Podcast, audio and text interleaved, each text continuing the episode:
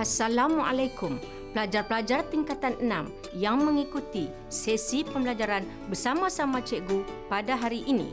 Diharapkan sihat, ceria dan sentiasa bermotivasi untuk meneruskan pembelajaran dalam bidang morfologi iaitu kata tugas.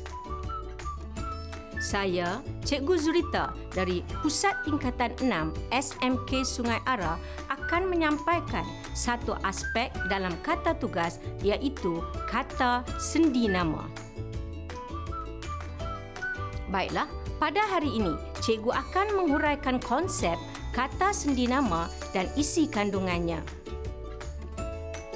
Pelajar-pelajar yang dikasihi, mari kita sama-sama menelusuri objektif pembelajaran kita pada hari ini. Objektif pertama, pelajar akan dapat memahami konsep kata sendi nama dan mengkategorikannya mengikut golongan. Objektif kedua, pelajar dapat menjelaskan bentuk kata sendi nama dan fungsinya. Dan Objektif yang ketiga, pelajar dapat menggunakan pelbagai kata seni nama dalam ayat mengikut konteks dengan betul. Cikgu ingin bertanya kepada semua pelajar, pernahkah kita ditegur oleh seseorang kerana menggunakan kata sendi nama yang salah dalam pertuturan atau penulisan? Cuba baca dialog dua orang pelajar kelas ini. Alia. Kertas esei aku tadi ada mana? Intan. Dah bagi kat cikgu. Yang terbaik cikgu nak. Nak tampar dekat dinding kelas katanya. Alia. Oh, patutlah. Maaf tak perasan. Intan. Cikgu pilih esei bagi kalangan pelajar yang skor tinggi saja. Berdasarkan dialog di atas, cuba nyatakan kesalahan penggunaan kata sendi nama tersebut. Ya, pelajar-pelajar, apabila kita bertutur tanpa disedari, kita jarang menggunakan kata sendi nama yang betul. Kita bercakap ikut sesedap kata yang keluar dari mulut kita sahaja. Baiklah, Marilah kita sama-sama mengkaji tentang kata sendi nama dalam ayat. Pelajar sekalian, cikgu akan memberikan konsep kata sendi nama. Kata sendi nama ialah kata yang berfungsi sebagai satu kata depan sesuatu perkataan atau kumpulan perkataan. Dua, tergolong sebagai kata nama atau frasa. Tiga, boleh berada di depan kata adjektif seperti dengan lajunya dan empat boleh terdiri dalam bentuk tunggal, terbitan dan majmuk. Seterusnya, cikgu akan menggolongkan kata sendi nama, fungsi kata sendi nama dan contoh penggunaannya dalam ayat. Cikgu mulakan dengan kata sendi nama di. Kata sendi nama di digunakan untuk menunjukkan tempat. Contoh penggunaannya, ibu berada di Melaka. Melaka menunjukkan tempat. Kata sendi nama ke pula mempunyai dua fungsi. Pertama, menunjukkan tempat atau arah tumpuan. Contoh ayat, adik bermain ke tepi pantai. Tepi menunjukkan arah pantai menunjukkan tempat. Kedua, kata sendi nama ke juga digunakan untuk menunjukkan arah waktu. Contoh ayat, abang bermain hingga ke malam. Seterusnya, kata sendi nama dari yang mempunyai dua fungsi. Pertama, kata sendi nama dari menunjukkan arah permulaan tempat. Contoh, Alat muzik itu asalnya dari barat. Kedua, kata sendi nama dari juga digunakan untuk menunjukkan arah permulaan masa. Contohnya, Lina menunggu adik dari pukul tiga. Kata sendi nama yang seterusnya iaitu daripada mempunyai tiga fungsi. Pertama, menunjukkan punca atau sumber seperti benda, haiwan, manusia dan institusi. Contoh ayat. Surat saman itu daripada pihak berkuasa. Pihak berkuasa merupakan sumber. Oleh itu, kata sendi nama daripada mendahului punca atau sumber. Kedua, daripada juga digunakan untuk menunjukkan asal kejadian. Contoh, bros itu diperbuat daripada sabut. Ketiga, kata sendi nama daripada juga dapat digunakan untuk menunjukkan perbandingan. Contoh, harga cili merah ini lebih mahal daripada harga cili hijau. Sekarang, kata sendi nama kepada yang mempunyai tiga fungsi. Pertama, kata sendi nama kepada yang menyatakan sasaran yang melibatkan manusia, haiwan, benda dan institusi. Contohnya, buku ini diedarkan kepada pelajar. Sasaran yang melibatkan manusia ialah pelajar. Kedua, kata sendi nama kepada yang menunjukkan pecahan. Contoh, adunan roti ini dibahagikan kepada 8 doh. Pecahannya ialah satu adunan menjadi 8 doh. Ketiga, kata sendi nama kepada yang menunjukkan perubahan keadaan. Contoh, kenaikan air sungai berubah kepada paras bahaya. Di sini, keadaan air sungai yang biasa berubah menjadi paras bahaya. Seterusnya, kata sendi nama pada yang mempunyai empat fungsi. Fungsi yang pertama menunjukkan keterangan waktu. Contohnya, azan berkumandang pada waktu zuhur. Kedua, kata sendi nama pada merujuk kepada sesuatu yang mengikuti kata ada. Contohnya, pisau itu ada pada ibu. Ketiga, kata sendi nama pada juga digunakan pada sesuatu yang abstrak. Abstrak ialah sesuatu yang tidak dapat dilihat atau dirasa dengan panca indera. Contohnya, pada hemah saya, pendapatnya bernas. Kata hemah ialah sesuatu yang abstrak. Keempat, kata sendi nama pada juga menunjukkan tempat sesuatu. Contohnya, Adib melekatkan iklan itu pada dinding. Dinding merupakan sesuatu tempat. Cikgu harap semua pelajar masih fokus tentang fungsi dan cara penggunaan kata sendi nama setakat ini. Kata sendi nama untuk berfungsi bagi menunjukkan tujuan untuk menggunakan sesuatu. Contoh, komputer itu untuk kemudahan pelajar. Seterusnya, kata sendi nama bagi yang digunakan untuk menunjukkan bahagian yang dihaskan atau yang dimanfaatkan. Contoh, ubat ini bagi mengurangkan sakit. Mengurangkan sakit menunjukkan manfaat ubat tersebut. Seterusnya, kata sendi nama demi yang mempunyai tiga fungsi yang berbeza. Pertama, kata sendi nama demi digunakan untuk maksud tujuan iaitu sama seperti dengan maksud kata sendi nama untuk yang telah kita bincang tadi. Contoh ayat. Kestabilan ekonomi penting demi kemakmuran negara. Tujuannya ialah kemakmuran negara. Kedua, kata sendi demi boleh menjadi sebagai unsur penegas. Contoh, nasihat ini penting demi kebahagiaannya juga.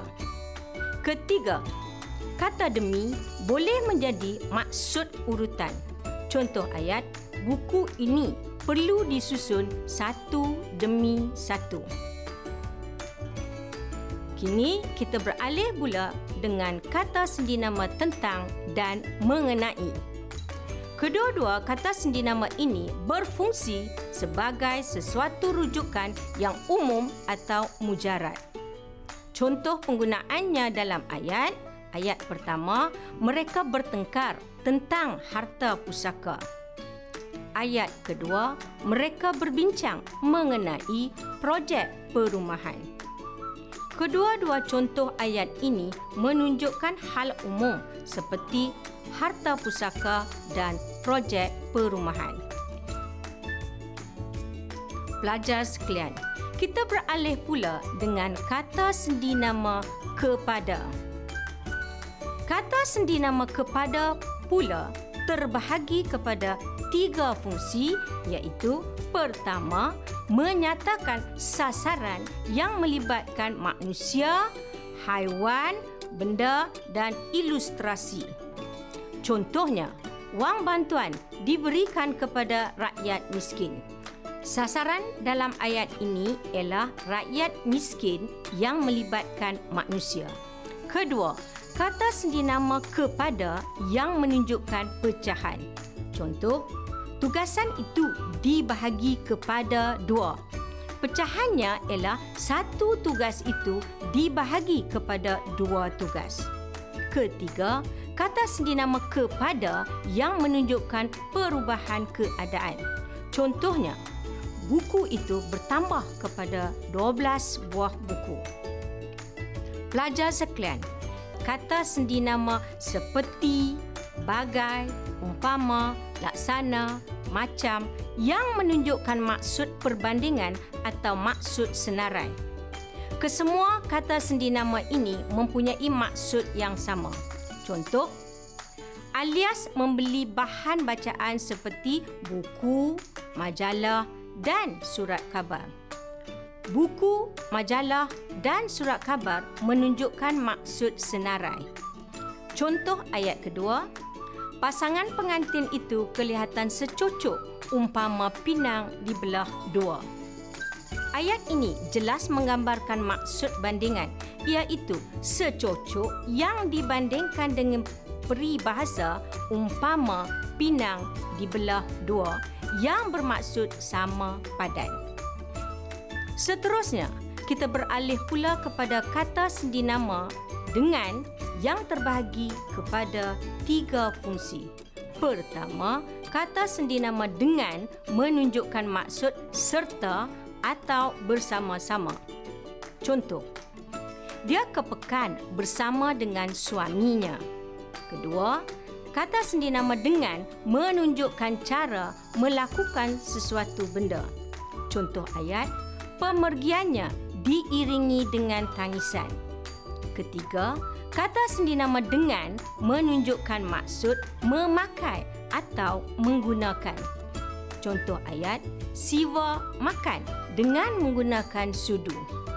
Seterusnya, kita lihat pula kata sendi nama sejak dan semenjak yang berfungsi sebagai penanda permulaan waktu.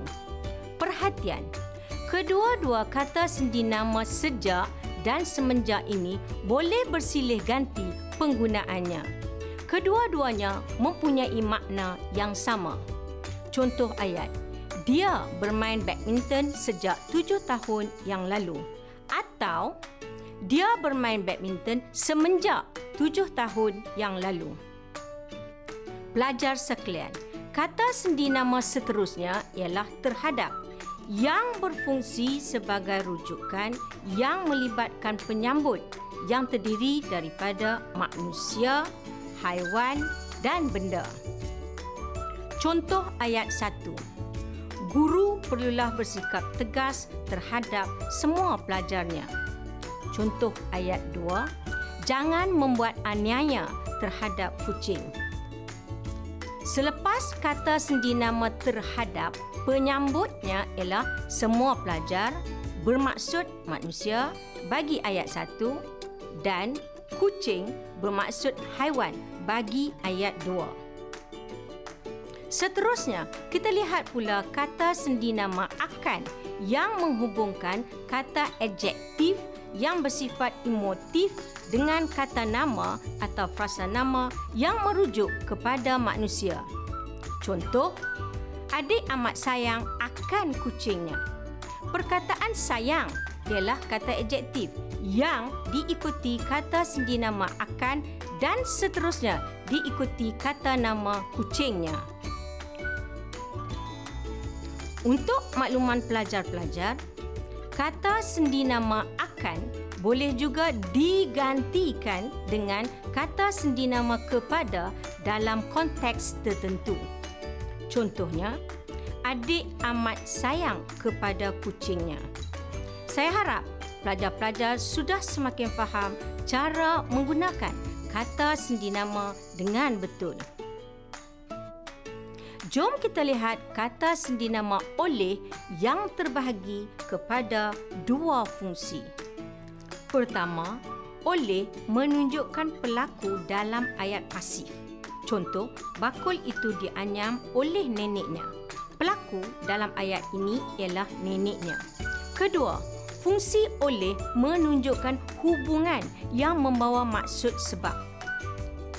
Contoh, pelajar itu cemerlang oleh kegigihannya. Ayat ini pula menunjukkan sebab cemerlang ialah kegigihannya. Seterusnya, kata sendi nama dalam yang menunjukkan lingkungan yang tidak mempunyai ruang atau jarak. Contoh, Malaysia berjaya dalam bidang ekonomi. Baiklah pelajar, kita beralih kepada kata sendi nama antara yang menunjukkan maksud pemilihan antara beberapa. Contoh, antara dia dengan adiknya, adiknya lebih rajin. Contoh lain, hubungan antara kaum perlu dieratkan. Pelajar-pelajar, kata sendi nama hingga dan sampai pula membawa maksud perihal peringkat dan had, masa, waktu dan tempat. Contoh, Aina membaca novel hingga larut malam. Hingga menunjukkan peringkat masa atau waktu. Contoh lain, kami makan capati sampai lima keping seorang. Sampai membawa maksud perihal peringkat dan had. Sila ambil perhatian pelajar-pelajar sampai juga boleh berfungsi sebagai kata kerja. Contohnya, Ketika kami sampai, dia sedang solat.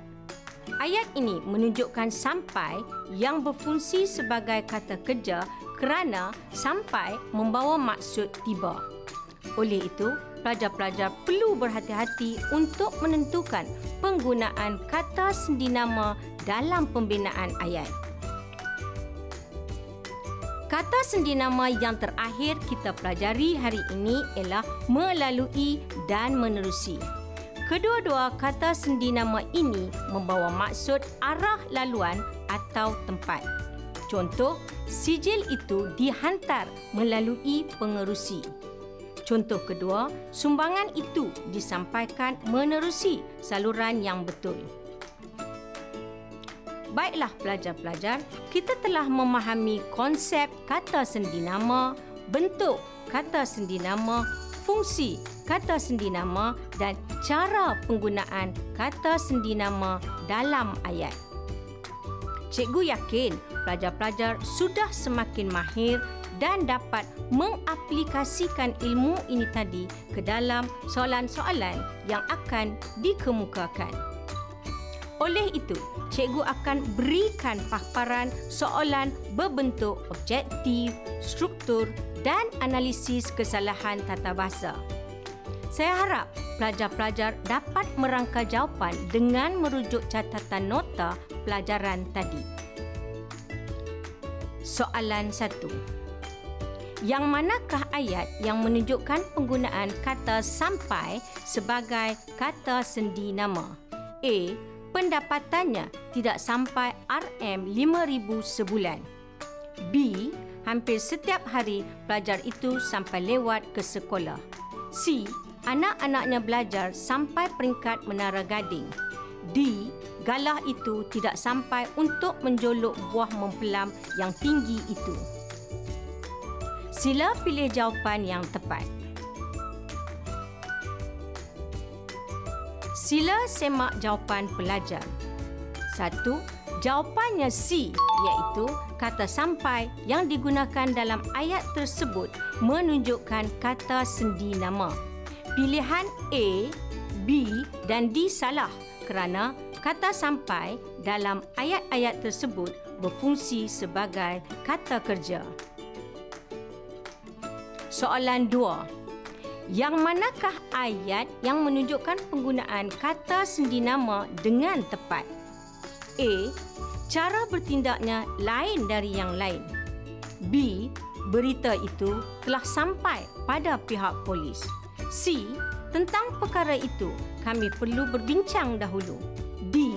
Di antara perkara yang dibincangkan ialah masalah remaja. Sila pilih jawapan yang tepat.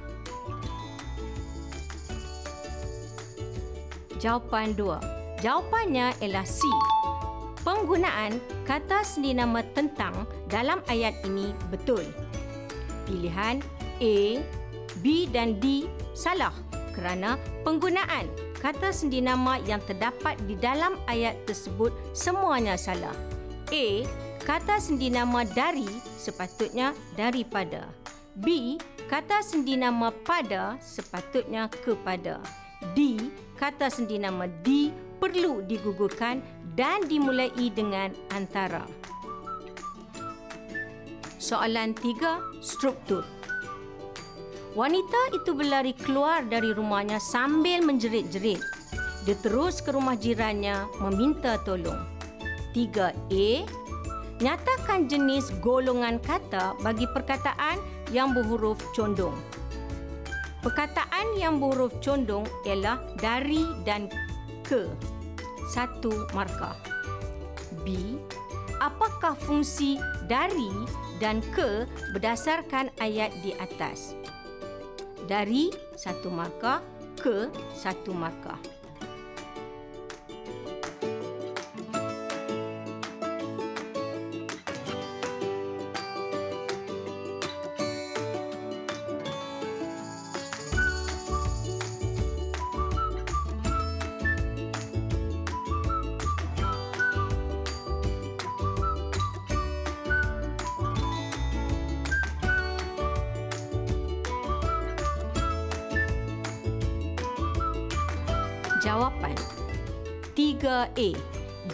Golongan kata bagi perkataan yang berhuruf condong iaitu dari dan ke ialah kata sendi nama. B. Fungsi dari dan ke berdasarkan ayat di atas ialah dari menunjukkan arah permulaan tempat, ke menunjukkan tempat atau arah tumpuan. Soalan 4 mereka berbincang tentang isu jenayah petang tadi. Satu, berikan kata sendi nama yang terdapat di dalam ayat di atas. Satu markah. Dua, nyatakan fungsi kata sendi nama seperti yang dinyatakan dalam satu di atas. Satu markah.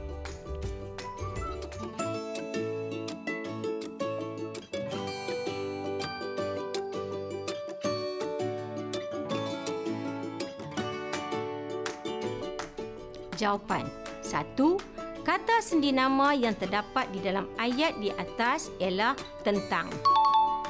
Dua, fungsi kata sendi nama seperti yang disebutkan dalam satu di atas adalah sebagai sesuatu rujukan yang umum atau mujarad.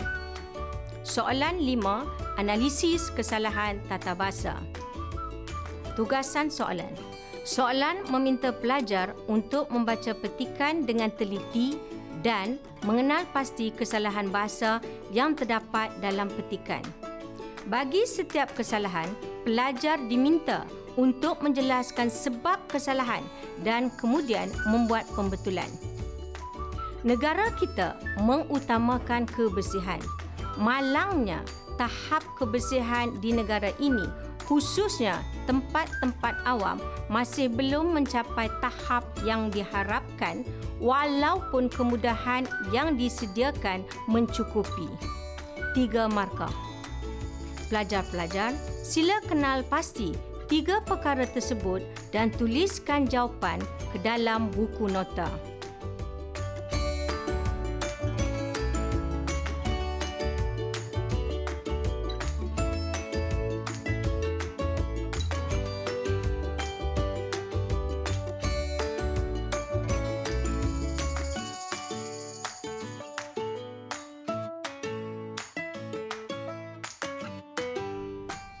Jawapan 5. Baiklah, cikgu yakin pelajar-pelajar dapat menjawab tugasan ini. Sekarang, bandingkan jawapan pelajar-pelajar dengan jawapan yang akan dipaparkan. Jawapannya terdapat dalam ayat kedua iaitu malangnya tahap kebersihan di negara ini khususnya tempat-tempat awam masih belum mencapai tahap yang diharapkan walaupun kemudahan yang disediakan mencukupi. Kesalahannya khususnya tempat-tempat awam. Sebab kesalahannya, kesalahan tidak menggunakan kata sendinama di untuk merujuk tempat. Pembetulannya khususnya di tempat-tempat awam. Paparan contoh jawapan yang diberikan pada baris kedua salah kerana pelajar menyatakan bahawa di ialah kata hubung. Baiklah, Cikgu pasti semua pelajar telah cuba menjawab lima soalan yang dikemukakan dengan tepat. Tahniah kepada semua pelajar kerana mencuba. Cikgu doakan semoga pelajar-pelajar skor yang terbaik dalam peperiksaan. Sebagai rumusan, ingatlah bahawa kejayaan ialah orang yang mempunyai cita-cita untuk berjaya. Cikgu harap ilmu yang dikongsikan hari ini memberikan manfaat. Salam sejahtera dan semoga berjumpa lagi. Sekian, terima kasih.